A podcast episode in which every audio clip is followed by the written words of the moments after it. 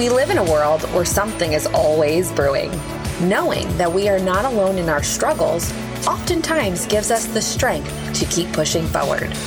So pour that cup of coffee because you, my friend, are not alone. Welcome to Coffee with Cori.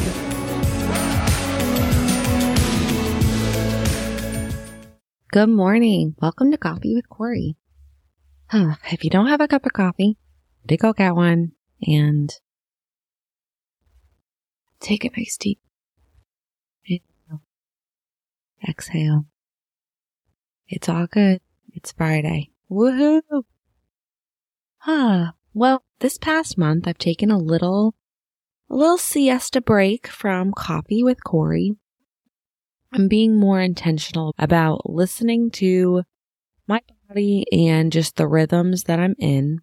And sometimes things need to get cut out to pursue peace and seek peace. And sometimes I notice if it's causing me extra energy to do something, I'm just going to listen to the fact that it's not fitting in seamlessly and allow myself to ride the waves of the storms going on around me and then come back to my interests once some things subside. And so, yeah, we had our toddler in sleep regression. We had a death in our family. We've had some other family transitions going on this past month. And I just felt like it was appropriate that I take a step back from this so I could focus my energy on some other things. But in light of all of that, I've come up with today's episode about seeking peace and pursuing peace. And it's so important that we find peace within us. I mean, we live in a chaotic world. We all have crazy, dramaed lives. Things are going on at work. Things are going on at home. Things are going on in relationships. And for us to find our baseline of and creating a homeostasis of peace is vital for us being resilient in all of those other spaces. And so it first starts what are we comprised of? What are we made up of? We have a body, we have a mind, and we have a soul. And in each one of those spaces, there is room for intentionality of pursuing peace. Let's start with physically the things that I always have to check on is am I getting enough sleep?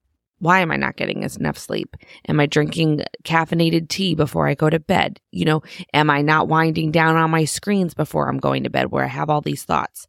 Am I waking up in the middle of the night and not putting on something soothing or relaxing to push me back to sleep? Or am I scrolling and looking for that thing on Amazon? I forgot to purchase it during the day.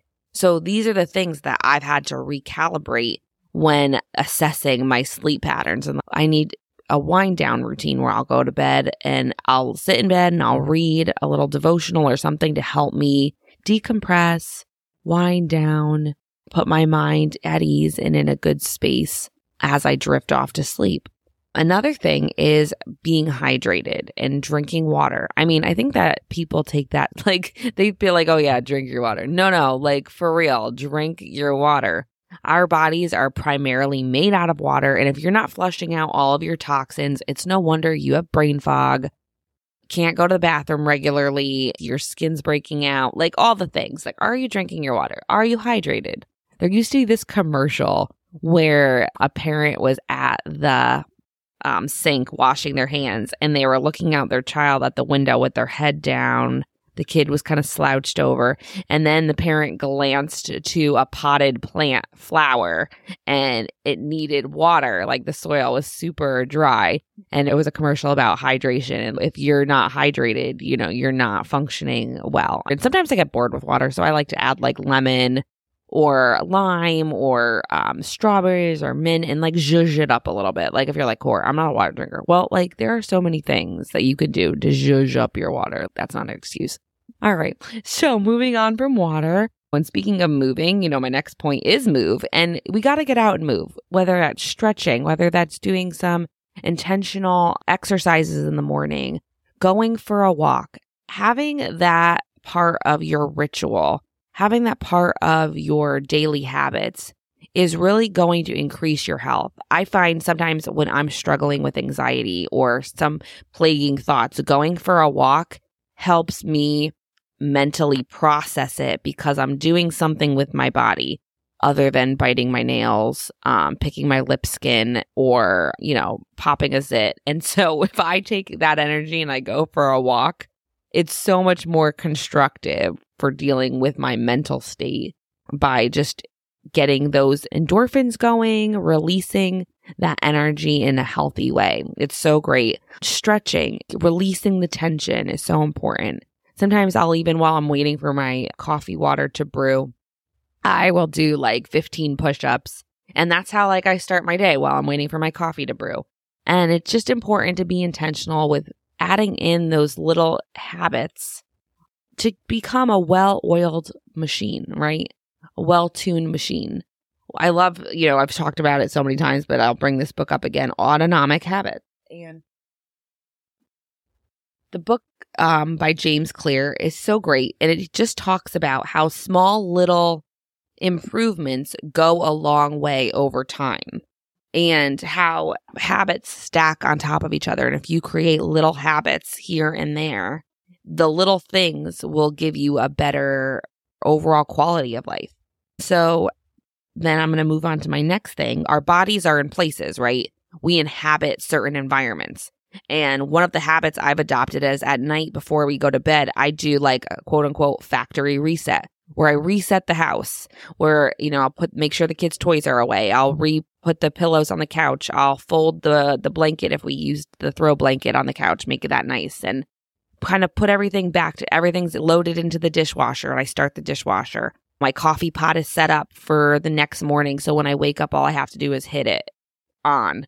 And so like setting myself up for the next day by closing out the day well gives me a great platform to start at when I wake up in the morning. It sets my day right because I've implemented those small little habits of making my environment aesthetically pleasing. And I've set myself up chronologically to have a smooth day by by by making sure everything's in its place, by making sure my coffee pot's set up, by making sure there's clean silverware, there's clean dishes because I already set the dishwasher on before I went to bed. Everything's done. Everything's clean. Have the things work for you. Work smarter, not harder, like my husband always says.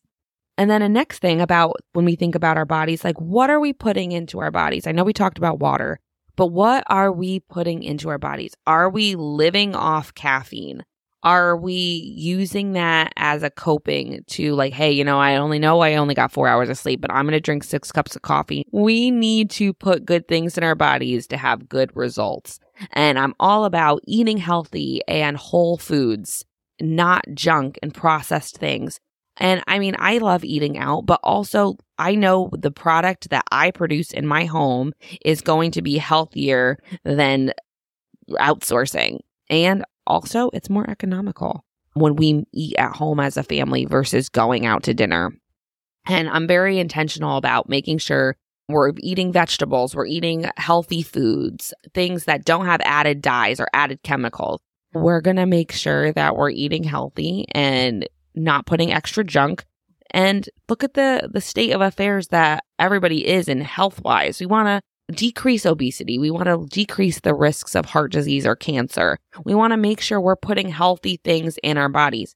And for our family, we eat a lot of fresh produce and um, fruit. And one of my habits is when I come home from the grocery store, that's the time that I wash everything. I'll wash all the apples and I'll put it in peroxide or the strawberries I do with baking soda.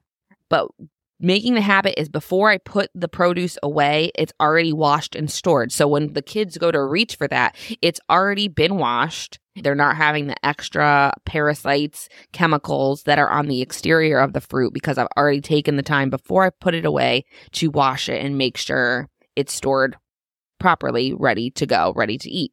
So that's one way to be intentional about, you know, even just eliminating the chemicals on healthy foods going that extra step, washing your produce before you putting it away.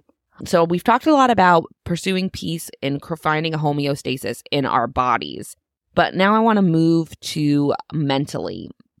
And I talked about sometimes we have anxieties, thoughts that are perpetuated, that are pursuing worry, fear, anxiety, and that's everywhere. We look we look on the news, it's the fear factors. People make so many decisions based on fear. The media is so driven by fear because that is going to captivate their audience. They have to pursue drama in order to keep us engaged. And so where do we hear about the fireman saving the cat out of the tree? I want that story. I want that hero story. But what's that song from the 80s? Dirty Laundry. It's like the dirty laundry sells, the tabloids sell, the gossip sells. And I think we need to eliminate those voices. Like for us in our home, it's I put on the news once a week because I just don't want that fear running through the house. I don't want that narrative. And not that I don't want to be engaged in current events because I follow it in other ways, but actually putting the news on the television is not something that's a regular in our home because I don't want to perpetuate whatever they're selling. In addition to if someone's going to gossip or tell me something, I'm sometimes will be like, you know, oh, you know what? Maybe, you should just talk to that person directly because I don't want to put that into my mind, into my spirit. And setting a boundary about what you're allowing people to dump on you is so important. If you are having anxieties, you are having worries, giving yourself a pocket of time to process those things, to journal, to think to yourself, okay, I'm feeling this way. I'm thinking these thoughts. What is the root cause of this? And kind of breaking it down. And people do this in therapy with their therapists, but also I've always found journaling is a good way for me to like, okay, here's the thought. And what are these contributing factors to the thought? Okay, well, somebody might have said it to me. Now I'm like seeing it, the results of it here and kind of drawing a map with my little bubbles or pros and cons lists. I really like putting things on paper. I think it makes it real. It helps me to see the things right in front of me. It's not just my fleeting thoughts. It helps me establish cause and effect rationally. And so I feel like that's a really great tool to help you process things is writing it down, journaling, doing your list, type it out, put it on paper. It makes it tangible. And it get, and it also validates it. There's so many times where I've felt things and I've been like, yeah, that happened. It's okay. Writing it down, putting it on paper validates your feelings in a way that just acknowledging it in your head sometimes doesn't. It's like an extra layer of validation, I find. So definitely try it. Get yourself a journal. I like nice little pens. I can't go anywhere without good pens. I'm kind of a geek like that. And then, yeah, who doesn't want a cute, like, nice leather bound journal or a spiral bound journal that has something cute on the front? Like, YOLO, do it. Get one. Help yourself. Also, when we're, you know, talking about our mental state, I find that there are so many distractions. I mean, gosh, our phones are just such a distraction, right? and really focusing being present in the moment and being intentional to be where you are physically. And um, that means putting phones on the charger out of arm's reach, looking your kids in the eye, looking your spouse in the eye, being fully present. So many times I get mad when my kids have two screens on at once. My son will be sitting there with his computer and then the TV will be on. I'm like, no, pick one screen. There's not going to be multiple screens on. Like, if you want to play your game, fine. If you want to watch this show, fine. But like, we're not having multiple screens where you're like constantly divided in your attention. And same thing for adults. I need to parent myself in that way. I'm like, put your phone down, watch the show that you put on, give it your full attention. You know, you've waited how many months now for the end of Miss Maisel? Watch it and pay attention. And it's like, no wonder we have the attention span of a goldfish because we can't keep track on one thing because we're constantly giving ourselves multitasked opportunities for attention to be distributed to three different things at once. And then we can't think logically. We can't solve problems. Why? Because we can't even sit still for five minutes in our mind to have our thoughts focused on one thing. So we need to be intentional about where we're letting our minds go, what we're focusing on. And when we are focusing on something, focus on it and it alone. Give your undivided attention to the one thing that is important in that moment. Be present. And then also with your mind and, you know, within your relationships, setting healthy boundaries is so important as well in what you're allowing people to say to you and talk to you about and not participating in allowing people's dysfunction to get into your space. You are the gatekeeper to your mind. You are allowing whatever you're allowing in, right? You have control over that. And so it is so important to recognize unhealthy things and put a boundary in those areas. And sometimes it's hard. It's going to take a little getting used to, but it will benefit you in the long run. And then the last thing that we need to pursue peace in is in our hearts and souls. There are things that I feel strongly about in my conscience, but yet my mind tells me it defies logic. And I sometimes have gotten a lot of resistance outwardly by peers, by uh, by other people in my life telling me this is why you shouldn't do this or but I have a peace in my heart. And every time I have went against the peace in my heart to go along with the persuasion of others, I have always lost. Yeah, there have been times in my life I've had a gut instinct, a peace in my heart about something that everyone else in my life was resistant about and it's been successful when I've pursued it. And there's been times in my life that I have not listened to my heart and gut and my conscience and doing the right thing in my heart that I know is right and have gone along with the coercions or the persuasions of the other people around me and it has bit me hard. And so if you feel like sometimes you have a reaction to something or you know in your heart something is the right thing to do, do it. I'm giving you permission to go against the grain, to go against contrary belief or the people opinion in your life and pursue the peace in your heart. And sometimes that's hard, but I have to live with it. You have to live with it when I've looked back on the times of my life that I've not pursued my what I knew to do, what was right, I have so regretted it. And it taught me valuable lessons because out of that, I probably inflicted some sort of pain on myself. I had to reap some consequence of not following my gut instinct and the peace of my heart. And so, if you have a piece about something and everybody else is giving you crap about it, I'm giving you permission follow your peace, follow the peace um, in your heart. And, you know, we started off this episode where peace is hard to find. We have conflict things swirling around us all the time. You need to have peace within your body, mind, and soul. And if you don't have peace within you, you're never going to be able to withstand the storms out there. And so we must first start with ourselves. And I tell my children all the time, you know, the only person you can change is you. You can't change their reaction to you. You can't change what's going to happen next. You can only change the way you respond to it. And the best way to responding to any unknown variable is already having a homeostasis of peace and solidarity. And how can we achieve that? By implementing peace in our body, peace in our mind, peace in our soul. And if we have peace regularly within ourselves, it won't matter what comes at us, what is thrown at us, what is said to us, because we will already have that baseline of peace. And so I'm encouraging you today pursue peace, seek peace, be internally at peace with yourself today.